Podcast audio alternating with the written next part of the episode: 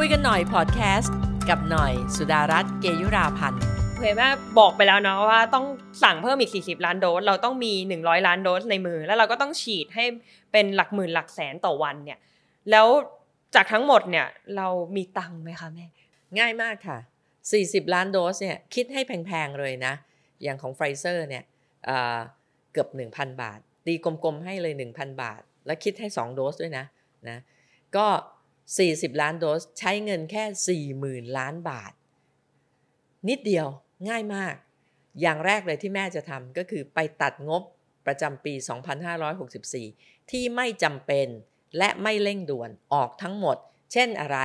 งบซื้ออาวุธ งบซื้อเรือดำน้ำนะ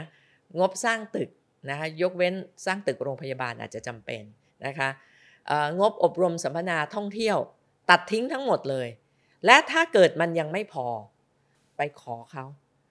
งบท้องถิ่น มีเงินสะสมท้องถิ่นอยู่จำนวนเป็นแสนแสนล้าน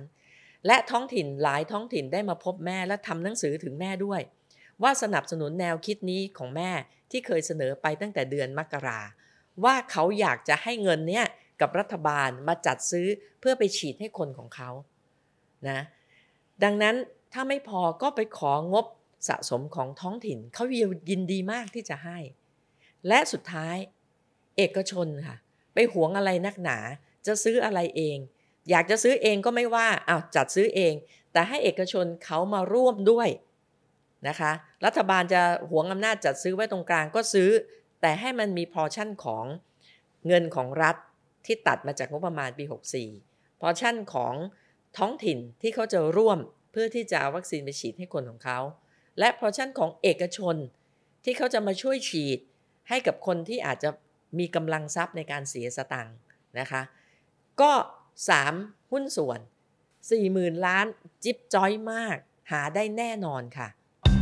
ฝากติดตามและพูดคุยเกี่ยวกับรายการคุยกันหน่อยพอดแคสต์ทาง Facebook สุดารัตน์เกยุราพันธ์ และช่องทางพอดแคสต์ทุกช่องทางนะคะ